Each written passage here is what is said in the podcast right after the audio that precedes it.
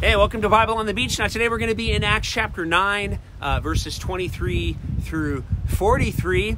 We want to see disciples make disciples and to see churches plant churches so that as many people as possible can be in God's family in every space, in every place, all around the world to learn about Jesus. And so today, let's open up God's Word and see what He has for us. It says, As time passed, the Jews plotted together to kill Saul but it was revealed to him that they were about what they were about to do. They closely guarded the gates of the city and tracked his every movement so that they could kill him. So what happened was immediately there was a plot uh, to uh, to end Saul's life. Uh, it, it, very quickly spread that he had gone he had joined the other team, so to speak. So up until this point in his life, he had been a fierce advocate for all things uh, Judaism, and so now uh, he radically meets Jesus, and of course uh, the people who don't understand that are opposed to it. And so, uh, uh, whenever people are opposed to you, they'll they'll use the, the the leverage at their disposal to to make life difficult. This is exactly what's happening here. It's to be expected. Uh, not everyone's your friend, unfortunately. Um, you can be loving and you can be kind. You can you can never do uh, a wrong thing to someone. Uh, it doesn't mean everyone's going to like you. One of the things you have to get used to in your life is that if you do God's will, uh, not everyone's going to like it. Uh, but here's the good news: God will like it, and uh, life is the process of learning to live for what God thinks, what God values, so that when we get to heaven, we can look Him in the face and say, "I tried." I left it all in the field.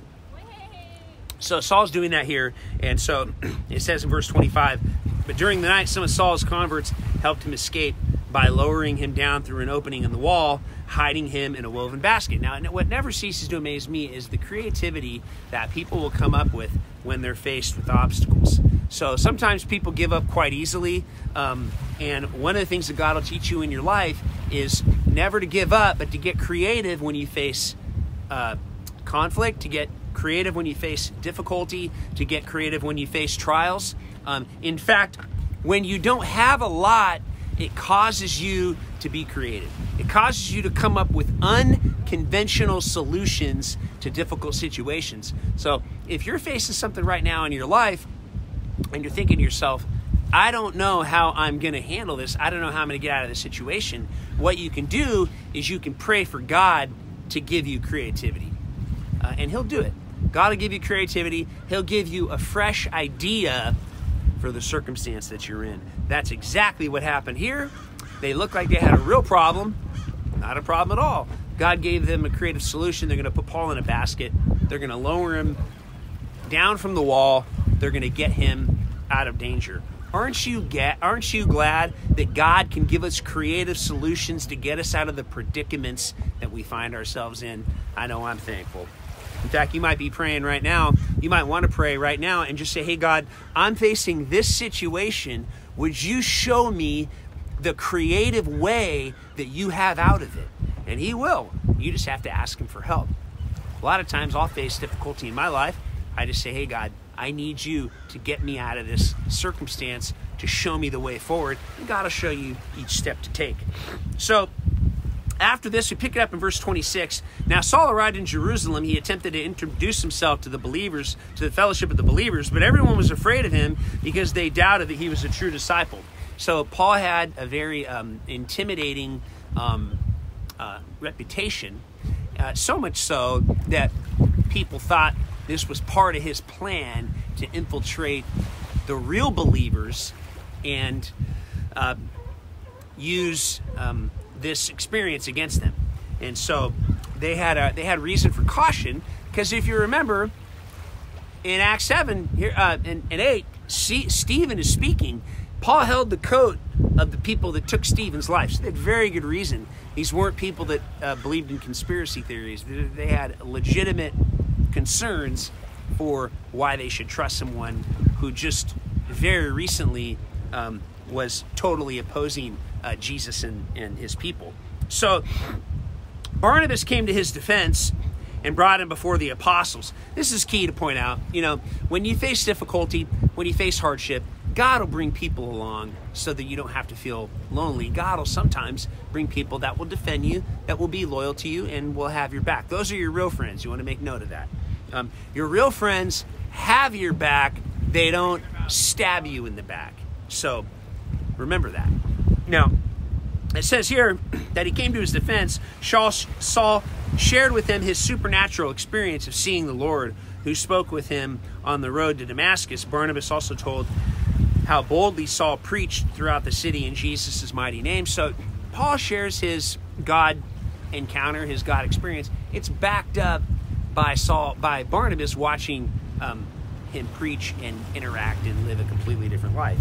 So it was really exciting to see what was happening um, in Saul's life. And it's just a reminder, we talked about this last time, but don't ever believe that anyone is beyond the reach of God.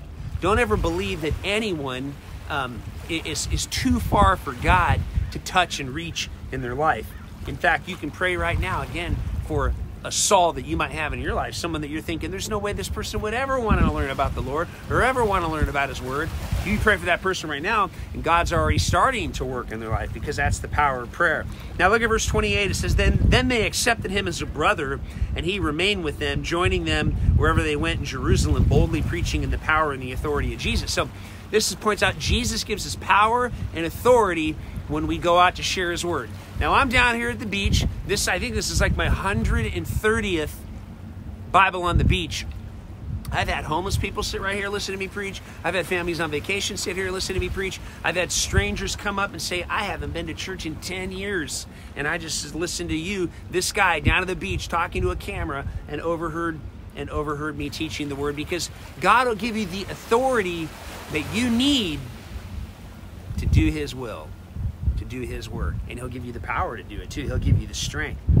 Um, and so it says here, he openly debated with some of the Jews who had adopted the Greek culture, yet they were secretly plotting to murder him. So sometimes you have debates, um, you have discussions, um, you can have conversations, uh, you can have an exchange of ideas, you can you can um, share with people why you believe believe, and God will always give you the words to say every single time because He promises to do that. The Holy Spirit says, "I will give you the words to say when you you don't have to worry about what you're going to say. God will tell you what to say." Every time, God will put the words in your mouth if you ask Him to. Now, after this, the church all over Judea, um, again, uh, they, they discovered their scheme. They smuggled him out of the city and took him to Caesarea and then sent him on to Tarsus. After this, the church all over Judea, Galilee, and Samaria experienced a season of peace. Now, this is one thing that you'll begin to learn as you as you grow in your relationship with the Lord. God will give you different seasons in your life. Um, there's all different kinds of them. And guess what? They're all good. They're all good. They're all part of being human. They're all part of God's plan. They're all part of what He's doing in your life. If you're in a season of peace right now, enjoy it. Enjoy it. Soak it in. If you're in a season of suffering, God will give you the strength. We go through different seasons for different reasons in our life. It's all up to whatever God is doing in our life. It's okay. We go through different seasons for different reasons. Now, the congregations grew larger and larger with the believers being empowered this is really, really exciting. So God is adding to the church. Now remember, there was one huge church in Jerusalem when the church started, and God uses persecution. They scatter. Jesus said, You're going to be my witness in Jerusalem. That happened. In Judea. How'd they get to Judea? God turned up the heat to spread them out. So Jerusalem, Judea, Samaria. How'd they get to Samaria? God turned up the heat more to send them out. Sometimes God turns on the heat because he knows we won't go unless it's a little hot. We got to get out of there. So he sends persecution, he sends difficulty, he sends hardship. Our, our plans don't work. So many times when our plans don't work, they're just getting us to God's plan. Think about plans in your life right now that aren't working. Maybe they're not working for a reason. God has something better for you to do, and He's trying to speed up the process to get to it. It's pretty cool. You learn to trust Him. So, um, encouraged by the Holy Spirit, they worshiped God in wonder and awe, and they walked in the fear of the Lord. So they go into a season of peace. They're worshiping God. They're seeking God. That's awesome. That's part of life. Let's seek the Lord. Let's enjoy those peaceful moments. Let's draw on the strength of the Lord. Let's walk in the fear of the Lord. And it's always getting you ready for what's next, just like it did here. Because in verse 32, Acts 9:32, as Peter was ministering from place to place. So remember, God always is a God of movement. Sometimes God likes us to sit still, but usually He's got us on the move. We go here, we go there, we go here, we go there, we talk to this person, we interact with this person, we pray, we learn to love these people. We're on the move, and everywhere we go, God is working in us and through us. it says, He visited God's devoted ones in the village of Lydda he met a man there named Aeneas who had been paralyzed and bedridden for eight years. Jesus said to him, Aeneas, Jesus, the anointed one, instantly and divinely heals you. Now get up and make your bed. At once he stood to his feet. And when all the people of Lydda and Sharon saw him, they became believers in the Lord. So we talked about this before, but whenever God does a sign and a wonder, he does it because he's trying to do it as a testimony to people who have yet to believe to bring them into God's family. That's why we pray for signs and wonders. We pray for signs and wonders for people to be healed so that people who don't know the Lord will believe in the Lord. That's the function of it. Very, very exciting. So, um, verse 36, it says, Now there was a follower of Jesus who lived in Joppa. Her Aramaic name was Tabitha, which means gazelle. She lived her life doing kind things for others and serving the poor. Then she became very ill and died. After the disciples prepared her body for burial, they laid her in an upstairs room. When the believers heard that Peter was nearby in Lydda, they sent two men with an urgent message for him to come without delay. So Peter went with them back to Joppa, and upon arriving, then led them to the upper room. Now there were many window, many widows standing next to Peter, weeping after one another. Um, showed him the tunics and other garments that Tabitha had made to bless others. Peter made them all leave the room. He knelt down and prayed. Turning to the dead body, he said, Tabitha, rise up. At once she opened her eyes, and seeing Peter, she sat up. He took her by the hand and helped him to her feet. Then he called for the believers and all the widows to come and see that she was alive. News spread all over the city of Joppa, and many believed in the Lord. Peter remained in Joppa for several more days as a guest at the house of Simon the tanner. Unbelievable miracle. Peter God uses Peter, bring this lady back from the dead. Amazing miracle. Many more people believe in the Lord. Can God do miracles? God do anything He wants. He's God. He made you. He made the earth. He made us. He, a broken arm, can, He can heal a broken arm. A dead person, He can bring back to life. God does whatever. God can do anything. God is so powerful.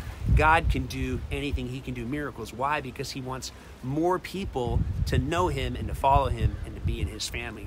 Isn't that cool? It's wonderful. Man, in fact, let's just pray right now that God will do miracles in our life so that other people can learn about the Lord. You might say, Jesus, I want you to use me. I want you to fill me. I want you to come into my heart. I want you to come into my life. I want you to do a new thing in me and through me today in Jesus' name. Amen. And I love doing Bible on the beach. I hope this blesses you. If this is helping you grow in your relationship with God, please reference it to somebody else. Let them know. Um, and until next time, uh, I hope you have a wonderful day.